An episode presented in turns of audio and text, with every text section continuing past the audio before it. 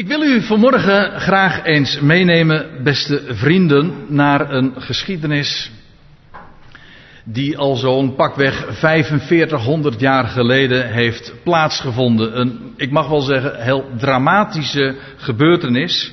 En ik heb het als titel meegegeven, wat u hier ook leest op het scherm: het zondvloedverhaal van Sem, Cham en Jafet. En ik denk dat het eerste deel van deze zin u niet gek voorkomt, want we gaan het hebben over het zondvloedverhaal, wat we vinden in Genesis 6 tot en met eigenlijk hoofdstuk 9, want vanaf hoofdstuk 9 is het meer een epiloog, want dan gaat het niet zozeer meer over de zondvloed. Maar dat verhaal, dat vinden we in die hoofdstukken van Genesis. Maar dat het verhaal zou zijn, een verhaal zou zijn van Sem, Cham en Jafet, dat verdient toch enige toelichting. Hoewel ik erbij moet zeggen dat we het over dit onderwerp op zich al een keertje eerder hebben gehad. Eigenlijk verschillende keren al, dit jaar. Het boek Genesis staat dit jaar erg in de belangstelling. En of dat is omdat het dit jaar het Darwinjaar is, ik weet het niet. Maar het is wel een gelukkige coïncidentie, zo heet dat dan. Hè? Een samenloop van omstandigheden waarbij het zo is dat het boek Genesis momenteel enorm in de belangstelling staat. En er wordt van alles over beweerd en over de historiciteit wordt betwijfeld. Maar ik moet er ook bij zeggen, er bestaan toch ook nogal wat misverstanden over. En ik meen dat we ook niet bang geweest zijn, ook dit jaar, om wat nieuwe dingen naar voren te brengen over dit boek. En een van de belangrijkste dingen die ik juist in deze bijeenkomst over het boek Genesis naar voren gebracht heb, dat is dit: dat het boek Genesis, dat is samengesteld uit documenten, Toledot, dat is het Hebreeuwse woord daarvoor, die de aartsvaders hebben nagelaten. Dat is eigenlijk het basisgegeven wat ik ooit in februari, geloof ik, al naar voren heb gebracht. Een keer in een bijeenkomst hebben we dat wat nader bezien. En vervolgens ook uitgewerkt en wat dat betekent voor diverse passages in het boek Genesis.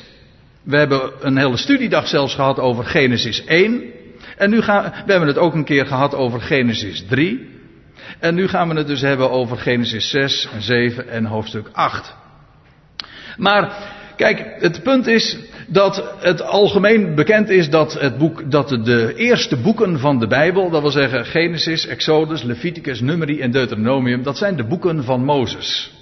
Daaruit is dikwijls de conclusie getrokken dat Mozes dus ook de schrijver is daarmee van het eerste Bijbelboek. En dat is slechts zeer ten dele correct. Dat wil zeggen, Mozes is meer de redacteur geweest van het boek Genesis. Hij heeft de verschillende documenten, de verschillende boeken die door de generaties meegekomen zijn, heeft hij bij elkaar gebracht en eventueel nog toegelicht en bewerkt. De eindredactie gevoerd over die boeken.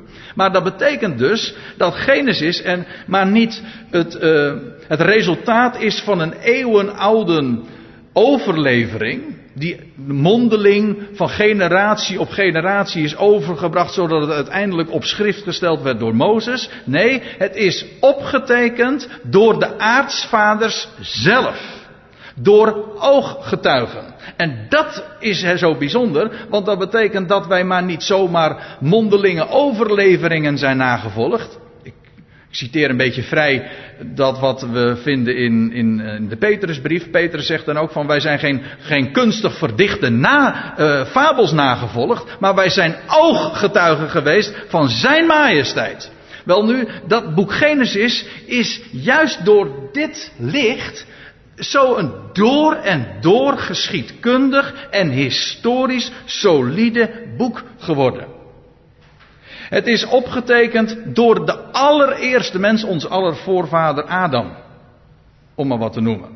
In Genesis 5 vers 1, daar lees je: dit is het boek van de Toledot. Daar heb je dat woord weer.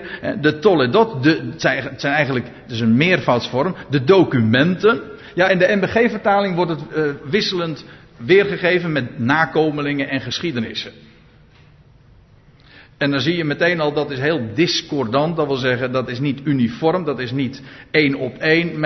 Men heeft daar verschillende weergaven voor bedacht. En dat is heel ongelukkig. Want juist door te zien dat het inderdaad gaat om documenten. En daar hebben we het dus al eerder over gehad. Ik ga dat niet allemaal nu nog eens een keer bewijzen. Ik ga er eigenlijk op voortbouwen. Maar ik wil u nog wel even dit in herinnering roepen. Dat die eerste hoofdstukken van de Bijbel. Genesis 1 is een apart verhaal. Ik heb u toen daarover laten zien dat Genesis 1 door God zelf is uitgesproken en gedicteerd aan Mozes. Aan Adam. In de Hof van Eden. In die eerste dagen. Ja. Dat is op zich al heel bijzonder. Maar goed, daar gaan we het nu verder niet over hebben. Maar ook die hoofdstukken 2. Het zogenaamde tweede scheppingsverhaal. Dat is een heel ander verhaal. Maar dat is beschreven vanuit Adams perceptie. En vanuit Adams waarneming en beleving. En ook Genesis 3. De eerste overtreding, dat wat er plaats heeft gevonden in de Hof van Eden. Het is ooggetuigenverslag. Adam zelf heeft dat opgeschreven. Het maakt deel uit van het boek van zijn documenten. Adam heeft dingen opgetekend. Zo oud is het schrift dus al. Het schrift is niet zo oud als Methusalem, maar het is zo oud als Adam. Die een buitengewoon begaafd man moet zijn geweest. Dat blijkt ook wel, want we weten dat hij meteen ook al bij zijn creatie, een rechtstreekse creatie van God zelf. Dat is onze voorvader. Daar ben ik toch altijd erg blij mee hoor, moet ik u eerlijk zeggen. Je hebt van de week nog weer eventjes een korte documentaire zitten kijken, waarbij dat helemaal uitging van het evolutieverhaal en ik word er altijd zo triest van. Nou ja, aan de andere kant denk ik wel weer, gelukkig dat ik beter weet, maar het hele idee dat je van een aap afstamt, hè, dat kan mij niet erg vrolijk stemmen. Nee, we zijn nakomelingen van Adam. Inderdaad, en hij heeft de dieren allemaal hun naam gegeven. Hij heeft een geweldige opdracht van God gekregen. Maar hij heeft ook een geweldige begaafdheden gekregen, gaven gekregen. En hij was het schriftmachtig. In elk geval, hij heeft dat boek geschreven waarvan we lezen in Genesis 5 vers 1. En ook de geschiedenis van Kaïn en Abel is opgetekend dus door Adam zelf. Het maakt deel uit van zijn boek. Nou, en dan lees je in Genesis 6 vers 9. Dit zijn de Toledot van Noach. Dat wil zeggen, dit zijn de documenten van Noach. Ook Noach heeft zo zijn aandeel aan het boek Genesis gehad. Hij heeft geschreven Genesis 5. Het register van de 10 generaties van Adam tot Noach zelf, ja. Tot aan de zondvloed. En ook die eerste verse van Genesis 6 is ook opgetekend door Noach zelf. Namelijk het verhaal, die merkwaardige geschiedenis waar ik altijd nog een keertje graag op terug wil komen. Maar TZT, hè, zodra ook mij daarin voldoende licht is gegeven. Want ik heb nog steeds een aantal vragen over die me nog absoluut niet duidelijk zijn. Dus zolang wacht dat. Maar over die zonen Gods. En de Nephilim. Weet je wel, de giganten. De reuzen. Dat is opgetekend door Noach zelf. Ja, dat zijn de Toledot van Noach. En dan lees je vervolgens de derde keer. Nou, ik moet eigenlijk zeggen de vierde keer. In Genesis 10 vers 1. Dit zijn de Toledot. Dit zijn de documenten van de zonen van Noach.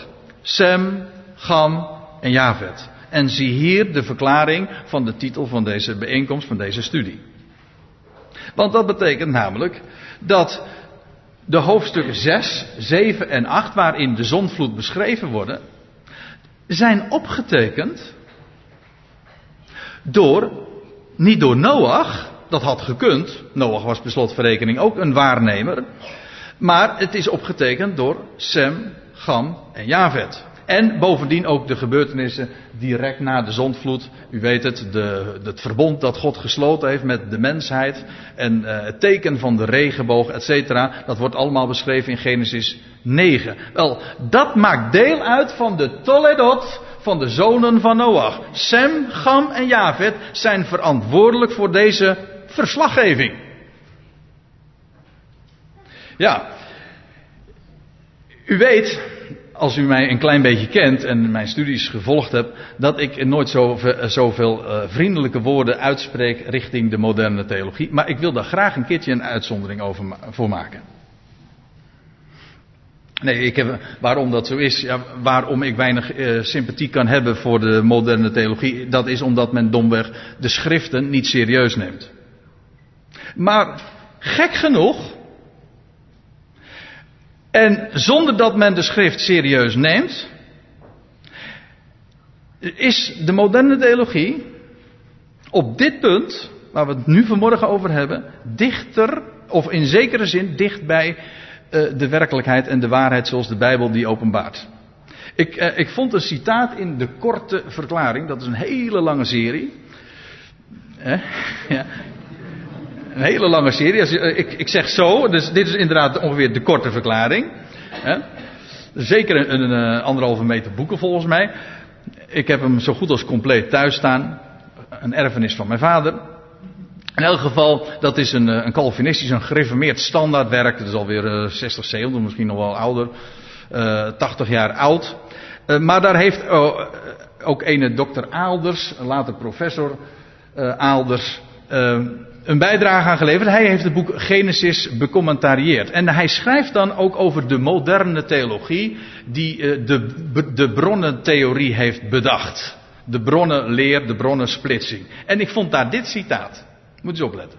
Daar stond dit. De bronnensplitsing, dat is dus dat bedenksel van de moderne theologie. De bronnensplitsing ziet in het Bijbels bericht omtrent de zondvloed de samensmelting van op zijn minst tweeërlei verschillende overlevering. En dan even verder. Volgens een der nieuwste opvattingen zou men zelfs aan 3 bronnen moeten denken.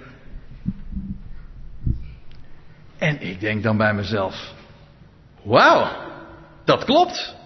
Ja, het klopt tot zover moet ik erbij zeggen hoor. Want als je vervolgens gaat volgen. Als je vervolgens verneemt wat de moderne theologen daarover zeggen, dan zitten ze nog veel verder naast de waarheid, als u het mij vraagt, als ik het zo arrogant mag zeggen, dan de klassieke opvatting.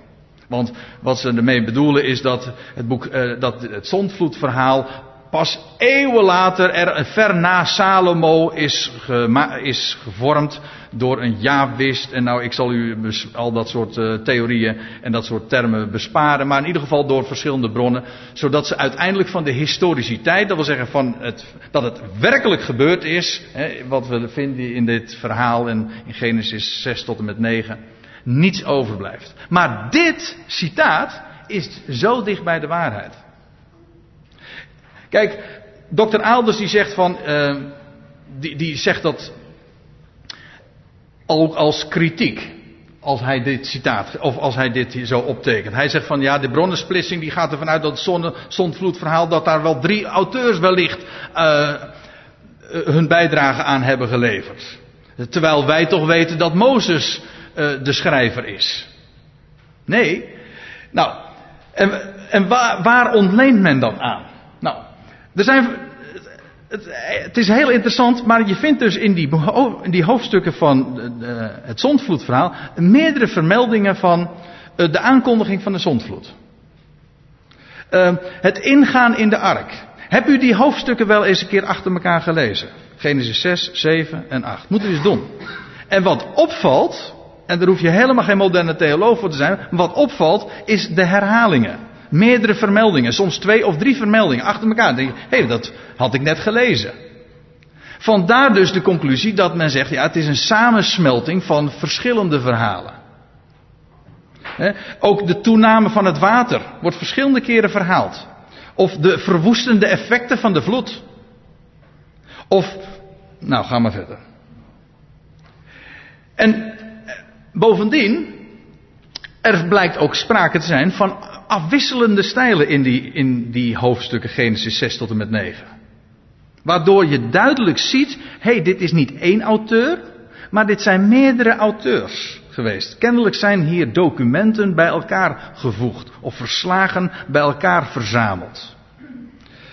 Afwisselend woordgebruik is men over gestruikeld. Afwisselende aanduidingen van God, Elohim en Yahweh. En ook hier kan ik nog wel even verder gaan. Maar dit is voldoende om op te merken dat de bewering van de moderne theologen niet uit de lucht gegrepen is. Namelijk dat het inderdaad, het verhaal van Genesis 6 tot en met 9, daarin zie je dat daar verschillende auteurs hun bijdrage aan hebben geleverd. Als je gewoon inderdaad zou lezen wat er staat, wat er in Genesis 10 vers 1 staat, namelijk dat het de documenten zijn van Sem, Cham en Jafet, dan is dat helemaal geen probleem meer. Integendeel, dan is dat alleen maar een bevestiging daarvan. Ja. En daarmee is iets heel belangrijks ook gesteld en gezegd. Het zondvloedverhaal, dat is een ooggetuigenverslag van Sem, Cham en Jafet vanuit de ark. Die hebben dat meegemaakt, die waren zelf daarbij, die hebben daarop gedurende ruim een jaar op de wateren rondgedobberd en die verschrikkelijke dingen ook meegemaakt en ze zijn veilig bewaard gebleven. En zij hebben dat opgetekend. Sem, Cham en Jafet. Niet één auteur, maar 3 auteurs hebben dat geschreven en dat is bij elkaar gevoegd. En dus inderdaad, het zondvloedverhaal heeft verschillende bronnen. Ja. Maar het waren gewoon broers van elkaar die allemaal zo hun bijdrage daaraan hebben geleverd. Ik moet er wel iets bij zeggen. En dat is iets wat ik nu ook duidelijk naar voren wil brengen. Ik heb al gezegd, en dat is tot dusver nu vooral benadrukt, dat het boek Genesis en ook het zondvloedverhaal is opgetekend door ooggetuigen. Dat wil zeggen, in dit geval ook door de familie van Noach zelf. Zij hebben het verslag gemaakt en aan ons, uiteindelijk is het bij ons terechtgekomen. En zijn wij nu 2009, 28 juni hier bij elkaar en we lezen dat. We lezen gewoon wat 4500 jaar geleden is opgetekend. Ja, maar dit zijn nieuwe ontdekkingen ook vanuit de schrift. Weet u wat de consequenties daar ook van zijn? Dat betekent namelijk ook dat het klassieke creationisme in een ander licht komt te staan. En ik heb heel veel sympathie daarvoor. Ik zal daar straks misschien nog wat voor zeggen. Voor wat er enige decennia terug naar voren is gebracht, ook hier in Nederland. Door een stichting als Bijbel en Wetenschap, misschien kent u het blad wel, of de Evangelische Hogeschool, die weer echt ervoor voor palging staan dat wat we in Genesis vinden, die eerste 11 hoofdstukken van Genesis, dat is historie, dat is geschiedenis. Ja, en dat is geweldig. Maar als je de ontdekking doet vanuit de schrift dat het boek Genesis ook daadwerkelijk is opgetekend door ooggetuigen, dan komt het verhaal in een nog ander licht te staan en ook daarmee bepaalde misverstanden die we hebben meegekregen over het scheppingsverhaal. Bijvoorbeeld, wat dacht u dat de schepping in 6 dagen tot stand gebracht is? Hè? In 6 dagen heeft de Heer de hemel en de aarde geschapen. Dat was altijd het standpunt van het creationisme. Hoe sympathiek ook, het is niet wat de schrift zegt. In 6 dagen is de hemel en de aarde inderdaad gedaan. Ja, daar hebben we het toen over gehad. Nou, wat ik nu naar voren wil brengen over dat zondvloedverhaal is, het is geen verhandeling over de lotgevallen van de planeet aarde. En ik zal uitleggen wat ik daarmee bedoel.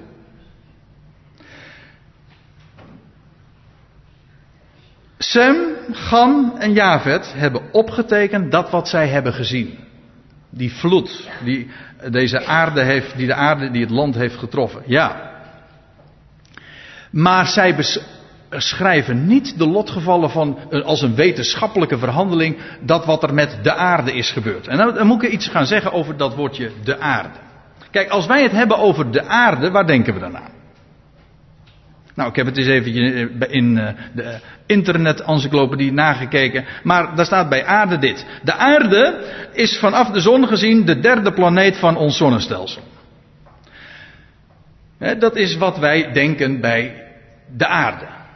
Ik, Ik heb destijds een boek verslonden ooit, dat was ook in de jaren 70 trouwens, van Holinski, De planeet die aarde heette. De aarde is die planeet. Ja, maar als je met die gedachte van wat de aarde is, vervolgens de Bijbel gaat openen, dan kom je op een dwaalspoor terecht. Want ik zal u dit vertellen, de aarde is in de Bijbel geen planeet. En ik zal u vertellen wat de aarde wel is. Nou, het is inderdaad... Het Hebreeuwse woord voor de aarde, dat is erets.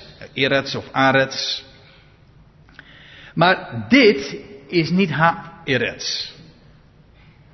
Dat denken wij. Wij denken, dit is de aarde. Maar in de Bijbel niet. De aarde in de Bijbel... Nou, ik hoef daar zelf niks te verzinnen... Want in Genesis 1 vers 5 definieert God zelf wat hij bedoelt met erets. Dat vind je in Genesis 1 wel meerdere keren. Dat God iets benoemt en daarmee ook in feite iets definieert. Er staat in Genesis 1 vers 10. En God noemde het droge aarde. Erets staat hier. Land. Want dat is wat het letterlijk betekent. En de samengevloeide wateren noemde hij zeeën. Dus, wat is de aarde? Is dat de planeet? Met al die oceanen? Nee. De aarde is het droge. Dat zijn niet die oceanen. Dus als u op de zee zich bevindt, dan bevindt u zich naar Bijbelse maatstaven niet meer op de aarde. Kijk, dat is wel even van belang om een woord te begrijpen. Je moet niet de Bijbel lezen met onze westerse bril. Eerst dan heb je een bepaalde term, de aarde. Wij hebben dat ingekleurd, dus de derde planeet in ons zonnestelsel, et cetera. Of dat klopt, dat is nog een ander verhaal. Maar nee, je moet het Bijbels inkleuren. De Bijbel, God zelf benoemt de aarde, nou, dat is het droge, het land. Ja, dat woordje erets, dat komt heel veel keer voor, dat begrijpt u wel, in het Oude Testament. Het Oude Testament is geschreven in het Hebreeuws. En dat wordt in de NBG-vertaling 189 keer weergegeven met de aarde. Maar veel meer nog wordt het weergegeven met het land. Dat is namelijk ook strikt genomen de echte betekenis. Waarbij het land in het algemeen kan zijn, maar meestal is het specifiek land. Het land. Als u een beetje vertrouwd bent met bijvoorbeeld het Joods denken, dan de Joden die hebben het over het land, erets. En dan bedoelen ze hun eigen land, het land Israël. Dat is het land. Het land, dat kan zijn het land Israël. Maar de Bijbel spreekt ook over erets Mitzraim, het land Egypte. Of een landstreek, een specifiek land. Dat is allemaal erets. En als de Bijbels... bijvoorbeeld, je vindt de uitdrukking de gehele aarde. Soms wordt dat zo vertaald. Ja, maar andere vertalingen geven dan het gehele land. En dan krijg je ineens een hele andere indruk. De gehele aarde of het gehele land. Kijk... En dat is van belang, want ik zal u dit vertellen, dat woordje erets, dat komt 30 keer voor in die zondvloedgeschiedenis. En ik heb het voor mezelf eens een keertje helemaal uitgeschreven. En ik heb 2 kolommen gemaakt. Ik wil het nog graag op het internet ook eens een keer laten zien. Waarbij ik in de ene kolom weergeef zoals het in de meeste vertalingen staat weergegeven. Namelijk iedere keer de aarde. Erets is dan de aarde. Maar in de andere kolom heb ik weergegeven, erets is gewoon het land. En ik zal u dit vertellen, ik daag u uit om het dus ook zo te lezen. Iedere keer dat als je leest de aarde, daarvoor te lezen het land, dat je ineens een heel andere geschiedenis leest. Een veel lokaler gebeuren. Er staat in Genesis 7 vers 19, en de wateren namen geweldig sterk toe over de aarde. Over die planeet denk je dan, hè? Dat is... Wat je als Nederlands lezer, als iemand die gewoon al weet wat het woordje aarde betekent, dan denk je meteen aan de planeet. Ja, maar je kunt ook lezen, de wateren namen geweldig sterk toe over het land. En alle leuk. Dit wordt meestal ook aangevoerd altijd als het bewijs dat de zondvloed de hele planeet heeft omspannen. Alle hoge bergen onder de ganse hemel werden overdekt. Ja. Maar dan moet u zich wel even deze vraag stellen. Bezien vanuit wat?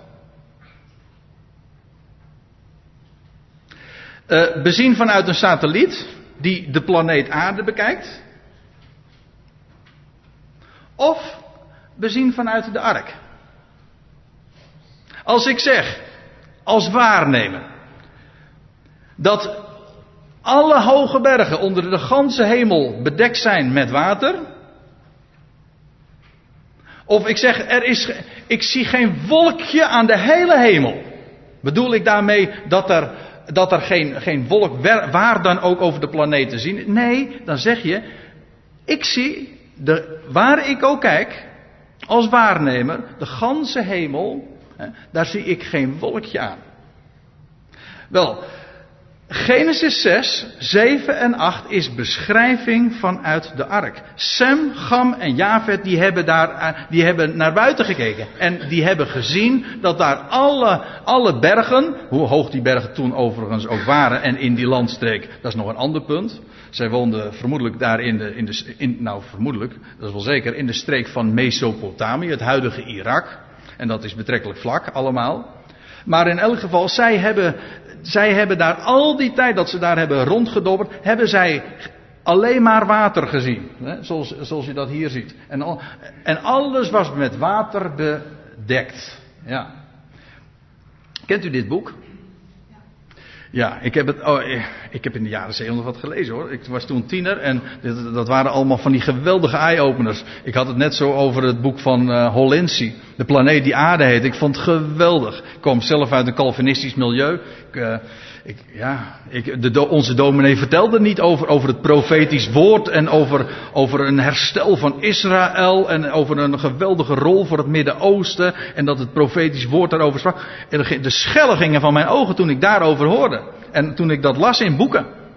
Maar één zo'n boek, daar heb ik ook echt een stuk gelezen hoor. Dit was De Ark in de Branding. Geweldig, waarin Willem Ouwendeel, zijn naam... valt hier wel eens vaker in deze kring. Ja, wat je er verder ook over zegt. Maar dit boek was zo geweldig. Vond ik. Waarom? Omdat hij naar voren bracht hoe serieus dat die hoofdstukken Genesis 6 tot en met 9 te nemen zijn. En dat God bedoelt wat hij zegt. En hij legt dit dingen ook uit wat er toen gebeurd is. Maar ik moet erbij zeggen, inmiddels, en dat zal Ouwendeel mij helemaal niet kwalijk nemen, want hij zegt zelf ook woorden van gelijke strekking. Inzichten kunnen zich inderdaad wat wijzigen. Hè? Soms ga je andere dingen ontdekken. Ja. Maar dan bedoel ik nu niet zozeer dat je nieuwe filosofische inzichten krijgt, maar ook er is sprake, als het goed is, van voortschrijdend schriftinzicht. Dat je dingen gaat verstaan. En hij schreef in dit boek dit. Op bladzijde 39 en 40. Waarin Ouwendeel verdedigt dat de zondvloed wereldwijd is. De hele globe heeft omvat. Daar maakt hij zich in dit boek erg sterk voor. En hij betoogt dan in dit citaat: we mogen ook niet zeggen dat het in Genesis 6 tot 9 alleen om de aarde gaat, in zoverre die binnen Noachs gezichtsveld lag. Nee, zegt hij, het gaat in Genesis 6 tot 9 helemaal niet om een beschrijving door Noach of om zijn persoonlijke indrukken. Kijk, en ik geloof dat dit een groot misverstand is. Ik neem dat niemand kwalijk, daar gaat het niet om. Maar ik geloof dat het een groot misverstand is, want het gaat hier namelijk wel om de persoonlijke indrukken. Inderdaad niet die van Noach, maar meer specifiek van Sem, Cham en Jafet, maar in ieder geval van de bewoners van de ark zelf. Het gaat wel om wat zij hebben gezien en om hun indrukken. Het is de beschrijving van wat zij gezien en waargenomen hebben. Hun verslaggeving is het. Betrouwbaar, van letter tot letter. Ja, maar het gaat niet over de aarde, maar het gaat over het land. Dat wat zij hebben gezien vanuit de ark en wat zij hebben beleefd. Dus, en dan krijg je toch een andere geschiedenis. Ja, en om nog één voorbeeld te geven over dat woordje aarde. Want daar staat er in Genesis 8 vers 1. Toen gedacht God, Noach en al het wild gedierte en al het vee dat met hem in de ark was. Ik kom daar straks nog even op terug. Maar dan staat er vervolgens, en God deed een wind over de aarde strijken, zodat de wateren daalden. Als je het zo leest is dat merkwaardig, want stel je voor, als je hier ook weer de aarde opvat als de planeet, dan kun je je moeilijk voorstellen dat een sterke wind de wateren doen dalen. Hoezo? Maar het wordt anders wanneer je het zo leest. Toen gedacht God Noach en al het wild gedierte en al het vee dat men met hem in de ark was. En God deed een wind over het land strijken, zodat de wateren daalden. Wel, ik zeg nog eens, ik daag u uit om dat in die geschiedenis, Genesis 6 tot en met 9, zo te lezen. De aarde te vervangen door het land. En dan ook inderdaad met in het achterhoofd, wat we lezen in Genesis 10, dat het is geschreven, het zijn de documenten van Sem, Cham en Jafet en van hun indrukken en van wat zij gezien en gehoord en beleefd hebben. Ja, het gehele land of de gehele aarde. En ik zeg dat ook, want waarom is dat toch van belang? Wel, omdat velen er toch uiteindelijk enorm gestruikeld zijn over die wereldwijde vloed. Want dat roept namelijk enorme vragen op. En het klassieke creationisme is daardoor wat in de problemen terechtgekomen. En er zijn vele studenten die ook mensen die in de academische wereld terechtkomen. En die zeg maar de vragen die op hen afkomen niet kunnen combineren met een wereldwijde vloed. Ik zal een paar vragen noemen. Een paar van die problemen. Hoe hebben de kangoeroe en de ijsbeer en de pinguïn, het noorden of helemaal vanuit Australië, hoe hebben die de reis naar de ark kunnen ondernemen? Of een andere vraag. Hoe kon de hele dierenwereld verzorgd worden door een achttal mensen weer? Door een achttal mensen. Een dierenwereld die vele malen groter moet zijn geweest dan wat er in de artes te vinden is. Als dat inderdaad wereldwijd is geweest. Of dat is ook een hele lastige vraag die eigenlijk onbeantwoordbaar is, als u het mij vraagt. Hoe hebben zeedieren, maar ook zoetwaterdieren in hetzelfde water kunnen overleven? U zegt van nou, misschien is het brakwater geweest. Dan zeg ik van nou, dan is het jammer van beide soorten.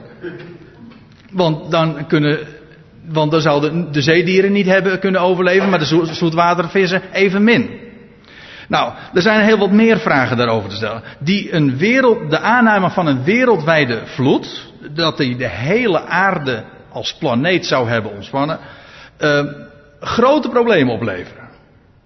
En daarom vind ik het van belang om ook dit licht te laten schijnen, namelijk dat Genesis 6 tot en met 9 beschrijving is van ooggetuigen, van waarnemers. En niet over de aarde, maar over het land. Ja. Weet u wat er in Petrus staat? In 2 Petrus 3, daar zegt Petrus, en hij ziet dan trouwens ook vooruit naar wat er in de toekomst gaat gebeuren. Als een soort herhaling. Nee, dat zeg ik verkeerd. Als een tegenpool van wat er ooit heeft plaatsgevonden 4500 jaar geleden. Toen bij de vloed van Noach. Hij schrijft dat. De toenmalige wereld is vergaan. Verzwolgen door het water. De toenmalige wereld. En een hoofdstuk eerder. In 2 Petrus 2 vers 5. Daar staat.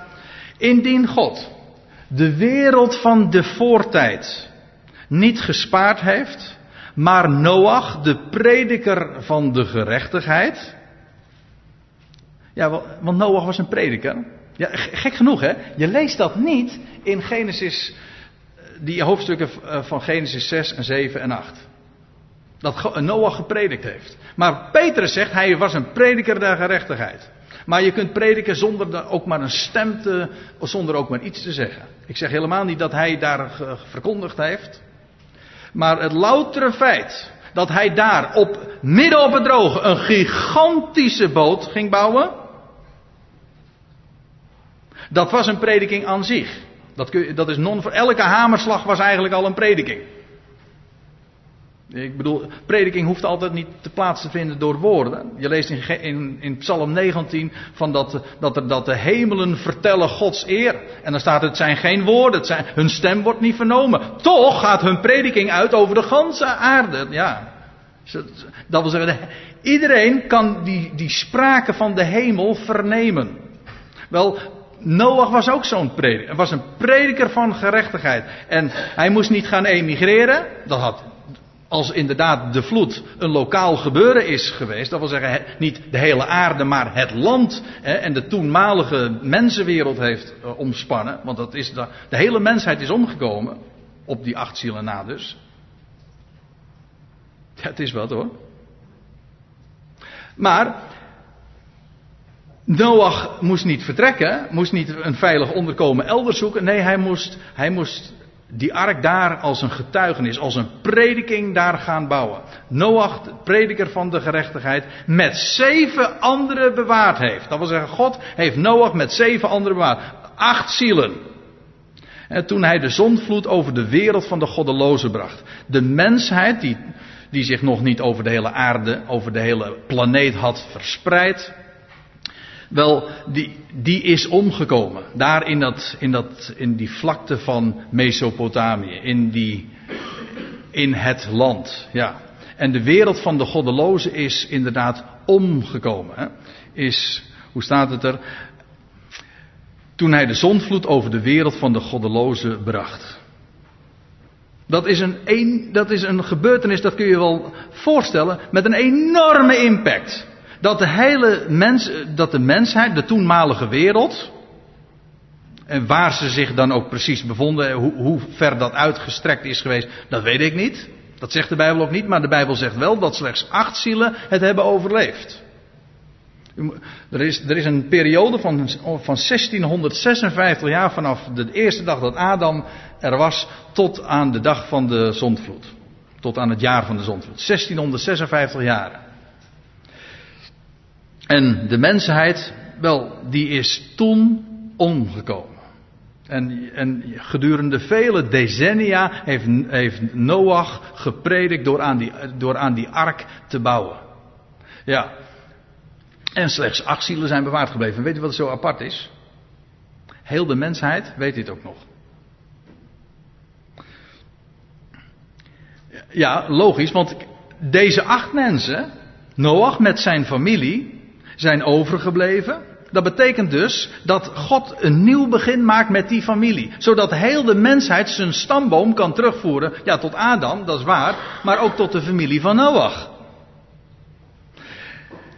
En vandaar dat heel de mensheid ook herinneringen bewaart aan de zondvloed. Dat is echt waar. Ik heb daar verschillende boeken inmiddels over geraadpleegd. Maar er is geen overlevering zo oud en zo wijdverbreid als die van een gigantische watervloed waarin de mensheid is omgekomen.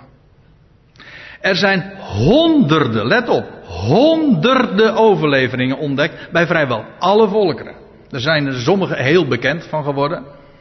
Misschien hebt u wel eens gehoord van de Gilgamesh-epos. Waarin dat ook verhaald wordt. En dat lijkt...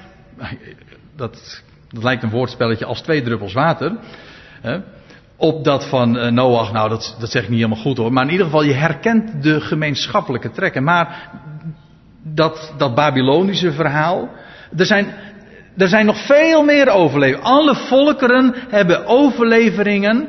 die natuurlijk soms ver afstaan van de nuchtere Bijbelse beschrijving... zoals we die vinden in Genesis 6 tot en met 9. Dat is waar, want dat is ooggetuigenverslag. De rest is mondelinge overlevering en daar is heel veel mis mee gegaan. Maar wat je ziet, is dat al die verhalen belangrijke overeenkomsten hebben. Heel de mensen, alle volkeren, of het nou in China is, of in Japan, of in Afrika, alle volkeren hebben zo hun overleveringen van die wereldwijde vloed. Of van die vloed die de hele wereld, ja, de mensenwereld heeft getroffen. En ik zal een aantal van die overeenkomsten van al die verhalen noemen. Een boot als middel van ontkoming. Er was sprake van een algehele vernietiging van de mensenwereld. En de hele omgeving ook, waar de mens zich bevond. Er werd een uitverkoren familie bewaard. Dat vind je dus, ik zeg het nog eens, dit zijn overeenkomsten tussen al die honderden overleveringen die men heeft aangetroffen all over the world. Ja. Waarom? Omdat heel de mensheid stamt af van die familie die dit heeft overleefd. Niet zo gek dus. Zo'n enorme gebeurtenis met zo'n geweldige impact. Dat is diep gegraveerd in het geheugen van de mens. En was ook zo'n gemeenschappelijke trek in al die overleveringen, is dat de zonde was de reden van de vloed.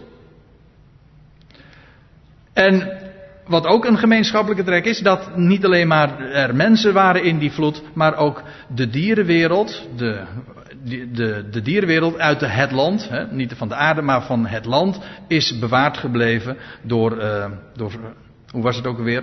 Van elk dier, van elk soort, van naar zijn aard 1 paar. En van de reine dieren 7 paar, ja. Niet 7 paarden, maar 7 paren, ja. Wat ook een hele aardige trek is in al die overleveringen, is dat niet alleen maar in de Bijbel, maar ook in die andere overleveringen vind je dat vogels uiteindelijk informatie verschaffen over hoe het gaat na de vloed. U kent toch de geschiedenis van die duif en die raaf? In de omgekeerde volgorde trouwens. De ark landt tenslotte op gebergte. Niet bovenop een berg. Ik geloof niet dat de ark op de Ararat. Ik denk dat al die expedities het veel te hoog hebben gezocht. Maar op het gebergte van Ararat. Daar is de ark uiteindelijk vastgelopen. Ik kom er straks nog even op terug. En wat ook een gemeenschappelijke trek is in al die overleveringen, dat is dat de overlevenden, die familie dus, die uitverkoren familie, die ontvangen Gods gunst. In Genesis 9 wordt dat beschreven over dat offer dat zo demonstratief gebracht wordt door Noach. En over dat God zijn verbond sluit met de mensheid en als teken de regenboog. Ja. Ik ga eindigen, maar ik wil u op nog één ding wijzen. Ik heb u nu tot dusver gewezen op een aantal dingen die ik graag toch eens gezegd wilde hebben. Genesis is opgetekend door ooggetuigen. Ook het zondvloedverhaal. En wat ik ook naar voren heb willen brengen, dat is dat de zondvloed niet de hele aarde als planeet heeft getroffen, maar het land. Niet noodzakelijk de hele aarde en de hele planeet. Niet noodzakelijk. Laat ik het voorzichtig zeggen. De Bijbel spreekt over het land. Maar daar wil ik het niet bij laten. Ik wil graag nog iets zeggen. En dat is dat verslag van Sem, Cham en Jafet zo geweldig in elkaar zit. Ja, om veel meer redenen dan ik vanmorgen nu kan zeggen. Maar ik wil vooral wijzen naar hem die zou komen. Naar de Heer Jezus Christus. Die trouwens ook vergeleken wordt met de ark. Ja, ja. Waarin de mens veilig inderdaad door het oordeel komt. Maar ik wil op een drietal dingen wijzen. Van de ark lees je in Genesis 8 vers 4. En degenen die ooit een paar maanden terug op het weekend waren in Maren, die hebben daar toen wat meer over gehoord. Ik heb dat toen wat uitgebreider uitgelegd. Maar de 17e van de 7e maand, lees je, kreeg de ark vaste grond. Liep de ark vast op het gebergte van Ararat. In het huidige Turkije, Zuid-Turkije. Maar wat is er zo bijzonder aan die datum? Wel, Die 17e van de 7e maand, dat ging later, is de kalender versprongen. Ik zou een ingewikkeld verhaal kunnen gaan houden, maar dat ga ik niet doen. Maar ik kan u dit vertellen, de kalender is een half jaar verwisseld later, sinds het Pascha, sinds Exodus 12. Dat betekent, kort en goed, als u het niet geloven wil, of als u het nader toegelicht wil hebben, dan moet u het straks na de samenkomst nog even naar me toe komen. En anders moet u het op internet nog maar eens bekijken, want het is bijbels zo klaar als een klontje. Maar de 17e van de 7e maand, dat werd later de 17e van de 1e maand. En wat is daar zo bijzonder aan?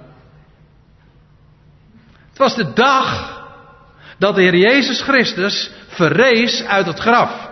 En dat de mensheid werkelijk vaste grond onder de voeten kreeg. Ja. Toen is het allemaal begonnen. Toen is, dat lijkt ook een woordspeling, toen keerde echt het tij. Dat was de echte omwenteling. Toen werd het vanaf die dag werd het allemaal anders. Dat was de 17e van de 7e. Later werd dat de 1e maand. Dat wil zeggen de dag dat later, wat zeg ik, moet ik het goed formuleren, 3500 jaar later, nee, 2500 jaar later, de Heer Jezus Christus het graf leeg achterliet. En daarmee de mensheid vaste grond onder de voeten kreeg. Maar daar blijft het niet bij. Want, wat lees je in Genesis 8 vers 6? Na verloop van 40 dagen, wat gebeurt er dan? Dan wordt het venster naar boven geopend. Ja, ik weet dat het, sommigen lezen wat anders. Maar dit staat er echt, na verloop van 40 dagen. En dat vind ik zo mooi. Want wat gebeurde er? De Heer Jezus Christus verrees uit het graf, inderdaad. De ark kreeg vaste grond. Maar 40 dagen later werd het venster naar boven geopend. En vloog daar die vogel zo de hemel in. Nou, waar moet u dan aan denken? Uiteraard aan onze Heer Jezus Christus, die demonstratief op die 40ste dag vanaf de Olijfberg zo onttrokken werd aan het oog. En inderdaad, dat venster ging open. Zodat je ziet in deze geschiedenis, wordt daar verhaald over dingen die ooit hebben plaatsgevonden in het verleden. Maar het is veel meer, want er zit een profetische laag onder. Het verwijst, en het verwijst naar en het spreekt van hem die zou komen en waar alle bijbelse geschiedenissen naar verwijzen. Namelijk naar hem die het centrum is van Gods plannen en raadsbesluiten. Om hem gaat het. Heel alle draden in de Bijbel, alle lijntjes komen bij hem uit. Kan niet missen. En dat vind ik zo geweldig aan de schrift. En ik kan nog wel even verder gaan, want het wordt er niet precies vermeld, maar je leest dan dat ongeveer de 50ste dag, kan precies de 50ste dag geweest zijn, maar rond de 50ste dag, u leest het in hoofdstuk 8, vers 7 tot 11, wat gebeurt er dan? Dan komt er een duif weer terug met een vers olijfblad in zijn snavel. Ja, dat moet zo rond de 50ste dag geweest zijn. En dat verwijst uiteraard naar wat er ooit ook op die 50ste dag plaatsvond. 7 weken na de opstanding van de Heer Jezus Christus. Namelijk toen de Heilige Geest uitgestort werd op daar die 120 man. En inderdaad met de verse olijftaak. Het is er een paar weken geleden dat we het daar nog over gehad hebben. Dat ik u toen ook heb laten zien, ik hoop duidelijk genoeg, dat de Heilige Geest, dat geest spreekt van leven. Maar ik zal u dit vertellen, een olijftak spreekt ook van leven. Op alle mogelijke manieren zelfs. Want er is niets wat... de olijfboom, weet u dat? Een olijfboom is een boom die eigenlijk niet doodgaat. Ze noemen dat een zichzelf regenererende boom. Die bomen die kunnen, als ze niet omgehaakt worden, kunnen ze inderdaad, blijven ze maar gewoon staan. Duizenden jaren oud. En daarmee is het ook een embleem van leven dat sterker is dan de dood. Het regenereert, betekent wedergeboorte trouwens. Regeneratie. En weet u wat ik dan ook zo mooi vind? Dat wat spul wat het voortbrengt, een olijf, namelijk olie. Ja, dat is in hoge mate vitaliserend. U weet dat, hè? Erg gezond. Daarmee wordt ook gezalfd. Een koning of een priester. Dat doet ook het licht schijnen. Waarom? Het licht in het heiligdom, dat was het licht van een olijf, hè? Ja, van olijfolie. Nou, hoe dan ook, het is gewoon het licht van het leven. Een olijftak spreekt van leven. Wel, om een lang verhaal kort te maken, want het gaat me nou verder niet om de olijftak. Ik wil u alleen maar laten zien dat als daar, op zo rond die 50ste dag, 7 weken nadat de ark vastliep, dat daar die duif terugkeert met die olijftak in zijn snavel, dan verwijst dat profetisch naar wat er zou gebeuren in dat jaar dat de Heer Jezus inderdaad verrees uit het graf. Toen hij op de 40ste dag, toen het venster openging, toen het dak eraf ging, inderdaad, ja. En hij zo richting de hemel ging en vervolgens nog ruim een week later, dat daar de Heilige Geest terugkwam en leven gaf. Geweldig toch? Hoe dat in zo'n verhaal allemaal al is vastgelegd. Zodat je inderdaad ziet, het zijn de documenten van Sem, Cham en Jafet. Ja, maar het is rechtstreeks geïnspireerd door God zelf. Want dit hebben zij niet bedacht. Dat kunt u zich ook wel voorstellen. Nou, 1 ding moet duidelijk zijn. Ook zo'n verhaal, als wat we vanmorgen zo heel kort... Ja, ik moet nu ophouden, dat weet ik wel. Maar wat je zomaar even een paar dingen waarvan ik een paar dingen wilde aanstippen. Wel, ik hoop u in ieder geval duidelijk gemaakt te hebben. Het is solide grond wat we solide grond dat we onder de voeten hebben. Sinds die 17e van de 7e maand, hè? Ja, en het verwijst inderdaad naar de plannen van God. En naar zijn trouw. En... Ik weet niet of u het goed ziet op het plaatje, maar er is een regenboog. Hè? Er is een regenboog. Als dat geweldige embleem van de trouw van God. En wat er ook gebeurt. Maar zijn trouw staat ervoor garant dat hij nooit laat varen de werken zijner handen. Ook in de geschiedenis van de zondvloed zie je dat. Door oordelen heen gaat hij toch zijn weg verder met de mensheid. En hij vervult dat wat hij belooft. En het is allemaal nog veel groter en machtiger dan je ooit zou kunnen bevroeden. En er komen zulke geweld. De veelkleurige wijsheid. Hè? De veelkleurige wijsheid van God komt daarmee aan het licht. En daar raak je niet over uitgedacht en over uitgezongen. En ik stel voor dat we in elk geval 1 lied daarover gaan zingen. Zullen we met elkaar nog danken? We zeggen u dank, Hemelse Vader, dat we hier bijeen mogen zijn. En we danken u voor uw woord. Voor de rijkdom van uw woord. En dat we erbij bepaald mochten worden dat het waar is wat ooit Petrus al schreef. Dat wij geen kunstig verdichte fabelen zijn nagevolgd. Maar dat we oog verslagen hebben van ooggetuigen. En dat het solide en vast en betrouwbaar is. Dat ons geloof niet gebaseerd is op dromen of op filosofieën, op gedachten of op hersenspinsels, maar op feiten. Op u hebt uw voetstappen gezet in deze wereld, concreet. En de data worden genoemd en de locaties worden genoemd en het is duidelijk. En Heer, we zijn bezig met uw woord en we ontdekken telkens weer nieuwe dingen. En het einde is daarvan nog lang niet in zicht. En wij kunnen ons als mensen maar al te gemakkelijk vergissen. Maar Heer, geef ons ook de openheid om ook nieuwe dingen weer te verstaan. Nieuwe dingen te ontdekken. En ook dat we kritisch genoeg zijn naar onze eigen inzichten. En dat het in ons leven ook waar mag zijn wat er staat in Spreuken. Vertrouw op de Heer met je ganse hart. En steun op je eigen inzicht niet. Want dat blijkt zo vaak en zo... Dat kan niet missen, altijd gronden zijn waarin een mens wegzakt. Eigen wijsheid. En Heer, we danken u dat we ons vanmorgen mochten bezighouden met woorden die al zo lang geleden zijn vastgelegd. En niet zomaar door mensen die het ook weer van horen zeggen hebben vernomen. Nee, door mensen die ooggetuigen waren.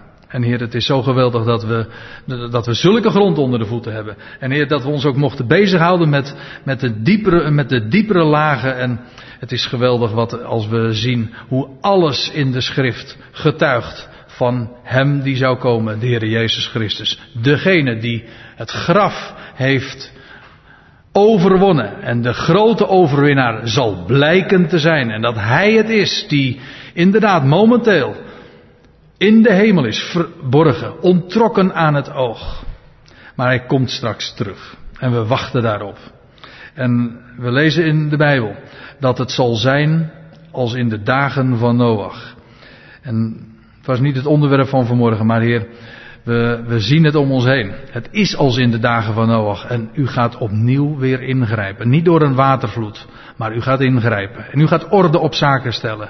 En we zien er naar uit, Heer. Ook al betekent dat nog zoveel gericht en al betekent dat nog zoveel pijnlijke momenten die nog gaan komen. Uiteindelijk is het Uw naam die gaat zegevieren. En Uw heil dat gaat doorbreken naar elk mensenkind. En Heer, we prijzen onszelf gelukkig dat we zo'n God mogen kennen.